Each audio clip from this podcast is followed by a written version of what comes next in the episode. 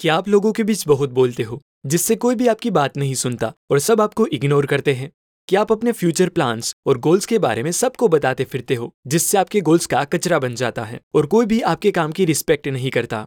अगर हाँ तो आज मैं आपके साथ रॉबर्ट ग्रीन की book the 48 laws of power में से चार ऐसे लॉज शेयर करने वाला हूँ, जिससे सब लोग आपकी बातों को ध्यान से सुनेंगे और आपको खुद से भी ज़्यादा सम्मान देंगे।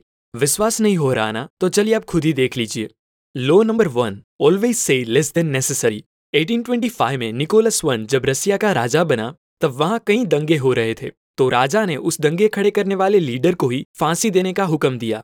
जब राजा के आदमियों ने उस मुजरिम को फांसी के तख्ते पर चढ़ाया और उसे फांसी मिलने ही वाली थी कि उस फंदे की रस्सी टूट गई और वो मुजरिम ज़मीन पर गिर पड़ा। उस जमाने में किसी मुजरिम के फंदे की रस्सी टूटना ऊपर वाले का चमत्कार माना जाता था और अक्सर मुजरिम को छोड़ दिया जाता था। इसीलिए राजा के आदमी तुरंत राजा के पास गए और पूरी बात बताई। राजा उस मुजरिम के फंदे की रस्सी टूटने पर उसे छोड़ने ही वाला था कि राजा के किसी एडवाइजर ने उन सिपाहियों से पूछा कि वो मुजरिम ज़मीन पर गिरने के बाद कुछ बोला था क्या? तब सिपाहियों ने कहा कि हाँ वो बोल रहा था कि राजा ढंग की एक रस्सी तक नहीं बनवा सकता तो राज्य क्या खाक चलाएगा? ये सुन के ही राजा ने आदेश दिया कि अगर ऐसा है तो चलो उनको दिखाते हैं कि हम क्या कर सकते हैं। और उसी वक्त उस मुजरिम को लोगों के बीच बहरेमी से मार दिया गया। कहने की ज़रूरत नहीं है कि रस्सी टूटने पर अगर उसने अपना मुँह बंद रखा होता तो उस पर यह नौबत ही नहीं आती। कहा जाता है कि कमान से निकला हुआ तीर, बंदूक से निकली हुई गोली और मुँह से निकले हुए लफ्ज कभी वापस नहीं आते। ये लो भी हमें यही सजेस्ट करता है कि ज़रूरत से कम बोले। ध्यान दीजिए, सिर्फ़ कम नहीं, बल्कि जितनी ज़रूरत है, उससे भी कम। ज़्यादातर लोग एक ओपन बुक की तरह होते हैं। उनको जो भी फिल होता है, वो बोल देते हैं और हमेशा अपना ओपिनियन देने के लिए अपॉर्चुनिटी ढूंढते रहते हैं। ये करना काफ़ी आसान होता है, पर अपनी ज़ुबान पे लगाम लगाना काफ़ी मुश्किल होता है। अगर आप इतिहास के पन्नों को पलट कर देखेंगे तो आप पाएँगे कि कम बोलने वालों ने दुनिया पर राज करा था, और ज़रूरत से ज़्यादा बोलने वालों को कई बार जिल्लत और मौत तक का भी सामना करना पड़ा था। अगर आप बहुत ज़्यादा बोलते रहेंगे तो कभी ना कभी कोई बेवकूफ़ी की बात कर देंगे, जिसकी वजह से कभी आप फंस भी सकते हो। इसीलिए जितनी ज़रूरत है, उससे कम बोले, क्योंकि कम बोलने वाले लोग दूसरों को आसानी से समझ में नहीं आते।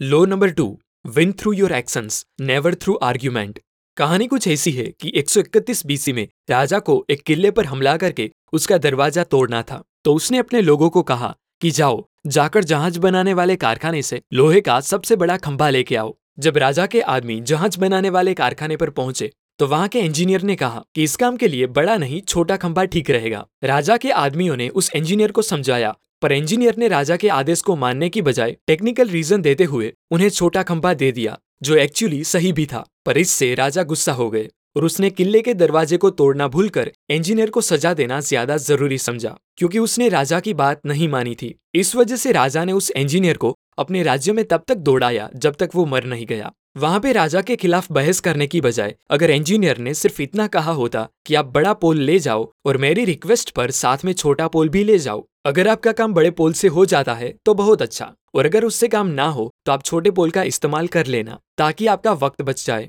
ऐसा करने पर राजा पहले बड़े खंबे का इस्तेमाल करता, और फेल होने के बाद छोटे खंबे का इस्तेमाल करता, और सफल भी हो जाता। कहने की ज़रूरत नहीं है कि राजा इंजीनियर के सोचने के तरीके से खुश भी होता, और उसका सम्मान भी करता। देखो, आपके बॉस या हायर ऑफिसर इस बात की परवाह नहीं करते कि आप सही हो या गलत। वो बस आपसे अपनी बात मनवाना चाहते हैं। पावरफुल लोग अपनी बात ना मानने पर किसी को भी नुकसान पहुँचा सकते हैं, इसलिए अपनी हायर अथॉरिटी से कभी भी बहस ना करें। आपने इस सेइंग को तो सुना ही होगा कि action speaks louder than words और ये लो भी हमें यही सिखाता है कि एक ही बात हज़ार बार रिपीट करने से कोई फ़र्क नहीं पड़ता, लेकिन उसे एक बार करके दिखा देने से बहुत फ़र्क पड़ता है। अगर आप छोटे मोटे आर्ग्यूमेंट जीतने से अपने आप को पावरफुल दिखाने की कोशिश करते हो तो ये आपकी बेवकूफ़ी होगी। जब स्टीव जॉब्स को उनकी ही कंपनी एप्पल से निकाल दिया गया, तब उन्होंने अपने आप को प्रूव करने के लिए दूसरों से बहस करने की बजाय खुद की ही एक एनिमेशन कंपनी पिक्सार स्टार्ट कर दी, जिससे इनडायरेक्टली उन्होंने ये साबित कर दिया कि अभी भी वो उतने ही काबिल है जितने वो पहले थे। पावरफुल लोग कभी भी दूसरों से आर्ग्यूमेंट नहीं करते, बल्कि वो अपने एक्शन से जीतते हैं। तो आपको भी ऐसा ही करना है। अगर आप रिस्पेक्ट चाहते हो तो बहस करने की बजाय सही एक्शन लीजिए और आपको रिस्पेक्ट मिलने लगेगी। Law number three think as you like but behave like others एक बार क्या हुआ, जब इटालियन मूर्तिकार माइकल एंजेलो को फ्लोरेंस के मेयर ने उसने बनाए हुए स्कल्पचर के बारे में बोला कि तुमने ये मूर्ति अच्छी तो बनाई है, पर इस मूर्ति की नाक काफ़ी बड़ी लग रही है। तुम्हें इसे थोड़ी और छोटी कर देनी चाहिए। तब इस पर माइकल एंजेलो ने उनसे बहस करने की बजाय वो उस स्कल्पचर के पास गए, अपने औज़ार उठाए और चुपके से साथ में थोड़ी मिट्टी भी उठा ली और उस मूर्ति के नाक के पास जाकर बस दिखावा करते हुए अपने औज़ार चलाए और थोड़ी मिट्टी ज़मीन पे गिरा दी, ऐसा दिखाते हुए कि उसने नाक छोटी कर दी है। इसके बाद माइकल एंजेलो मेयर को मूर्ति से थोड़ा दूर ले गए और पूछा कि अब नाक कैसी लग रही है। तो मेयर ने खुशी खुशी कहा कि हाँ अब नाक एकदम परफेक्ट लग रही है। माइकल एंजेलो को पता था कि वो मेयर मूर्ति के एकदम नीचे खड़ा था, जिससे ऑब्वियसली नाक बड़ी ही दिखेगी। पर फिर भी उसने बहस नहीं की, क्योंकि चाहे वो बहस जीत भी जाता तो वो मेयर खुश नहीं होता और उसकी दुश्मनी बढ़ जाती।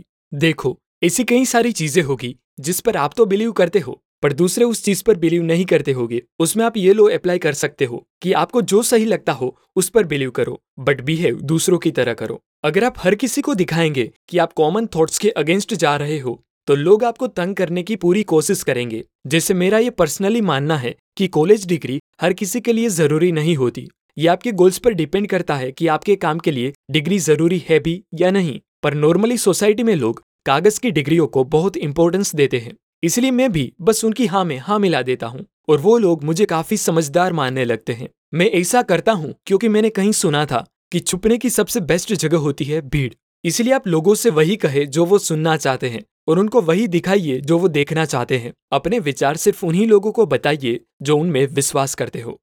Law number four, use absence to increase respect and honour. अगर आपने नोटिस किया हो तो जब भी किसी पार्टी में कोई सेलिब्रिटी आते हैं तो आते ही वो पाँच मिनट में वापस भी चले जाते हैं। खाना खाने भी नहीं रुकते। ये कहते हुए कि उन्हें अगले प्रोग्राम में जाना है, जबकि उनका अगला कोई प्रोग्राम होता ही नहीं। वो बस ज़्यादा अवेलेबल रहकर अपनी वैल्यू गिराना नहीं चाहते। यही है पावर का लो नंबर फोर, कि अपनी प्रतिष्ठा और आदर बढ़ाने के लिए अपनी अनुपस्थिति का प्रयोग करें। ओथर कहते हैं कि जितना आप लोगों को नज़र आएँगे और सुने जाएँगे, उतने ही आप साधारण दिखेंगे। इसीलिए ही तो कुछ फ़ेमस सेलिब्रिटीज टीवी एड करते ही नहीं। क्योंकि वो बार बार लोगों के सामने आके अपनी वैल्यू गिराना नहीं चाहते।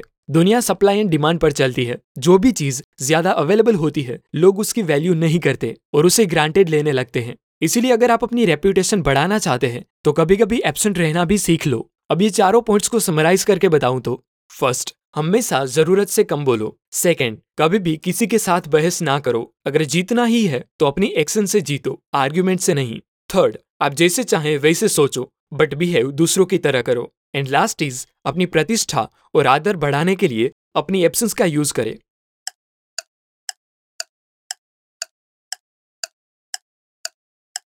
तो अभी तक गए नहीं आप?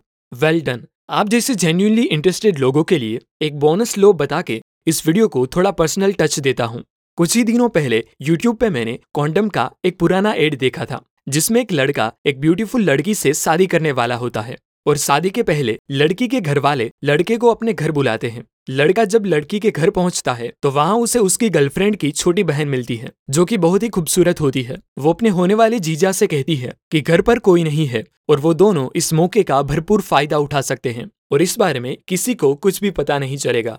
लड़की ये कहकर ही अंदर चली जाती है। लड़का खुश हो जाता है और सोचता है कि उसकी तो किस्मत चमक गई, पर तभी उसे याद आता है कि कॉन्डम तो कार में रखे हुए हैं। वो कोई रिस्क लेना नहीं चाहता। इसलिए वो बिना कुछ कहे वापस पलटता है और क्वांटम लेने के लिए अपनी कार तक आ जाता है। वो कार का दरवाज़ा खोलने ही वाला होता है कि तभी पीछे से लड़की का पूरा परिवार लड़के के लिए तालियाँ बजाने लगता है। तब लड़के को समझ में आता है कि ये तो उसका टेस्ट था, जिसमें वो सिर्फ़ किस्मत की वजह से पास हो गया है। हालाँकि वो एड वहीं खत्म हो गई थी, लेकिन हम इसे रियल लाइफ एग्ज़ाम्पल मानकर और आगे बढ़ाने की कोशिश करते हैं। उस वक्त लड़के ने किसी को भी सच नहीं बताया। उसकी शादी हुई और वो अपनी पत्नी के साथ एक खुशनुमा ज़िंदगी जीने लगा। उसकी पत्नी और बाकी के लोग भी उस पर ब्लाइंड ट्रस्ट करने लगे और उस लड़के ने भी कभी इस भरोसे का गलत इस्तेमाल नहीं करा। अगर कभी किसी ने उस लड़के को किसी लड़की या महिला के साथ देख भी लिया तो लोगों ने यही माना कि वो किसी काम के लिए उस महिला से मिल रहा होगा और वो अपनी पत्नी को कभी धोखा नहीं देगा। शादी के कई सालों बाद जब इस कपल के बच्चे हो चुके थे